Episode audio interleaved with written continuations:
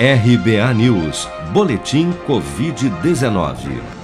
O balanço oficial do Ministério da Saúde, divulgado na noite deste domingo, aponta que no Brasil 21.810.855 pessoas já foram infectadas pelo novo coronavírus, sendo que deste total, 607.824 faleceram por complicações decorrentes da infecção desde o início da pandemia.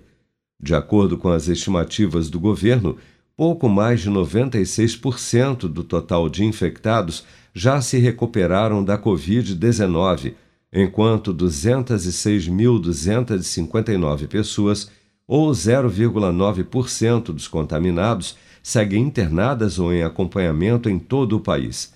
Somente de sábado para domingo foram reportados pelas secretarias estaduais de saúde mais 6.761 novos casos e 130 óbitos provocados pela doença. Vale lembrar, no entanto, que estes novos casos e óbitos são os totais registrados até às 16 horas de ontem, independente do dia em que ocorreram. Até este domingo, 154.750.318 pessoas, ou 73% do total da população do país, já haviam recebido a primeira dose de vacina contra a Covid-19, sendo que destas, 116.117.550, ou 54,8% dos habitantes do Brasil, também já foram imunizados com a segunda dose ou dose única contra a doença. Com o avanço da vacinação, muito tem se discutido sobre se é ou não o momento de se flexibilizar medidas de proteção, como distanciamento social e uso de máscaras, como já está acontecendo em algumas cidades do país. Para o infectologista e professor da Faculdade de Medicina da Universidade de São Paulo, Marcos Bolos, antes que se tenha ao menos 80% da população imunizada, desobrigar o uso da máscara é um risco. Não é a hora ainda.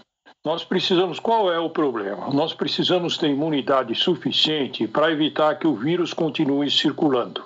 Nós temos hoje, com o nível de vacinação que nós estamos, que está já relativamente avançado, e o número de infectados, ainda nós não chegamos a 80% da população é, vacinada com dose completa. Isso, isso possibilita que o vírus continue circulando.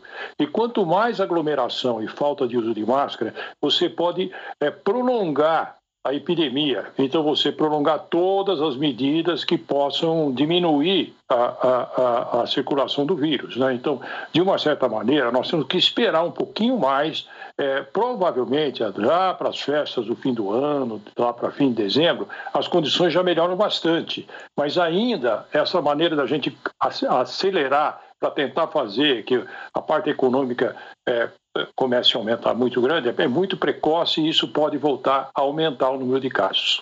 Um levantamento da Confederação Nacional dos Municípios aponta que em cerca de 17 cidades brasileiras, entre elas capitais como o Rio de Janeiro, já está sendo flexibilizado o uso de máscaras em locais abertos. Em Brasília, o uso de máscara passará a ser facultativo em espaços abertos a partir desta quarta-feira, dia 3 Outras três capitais, São Paulo, Campo Grande e Curitiba, também já anunciaram que estudam a possibilidade de flexibilizar o uso de máscara em locais abertos nas próximas semanas. Com produção de Bárbara Couto, de Brasília, Flávio Carpes.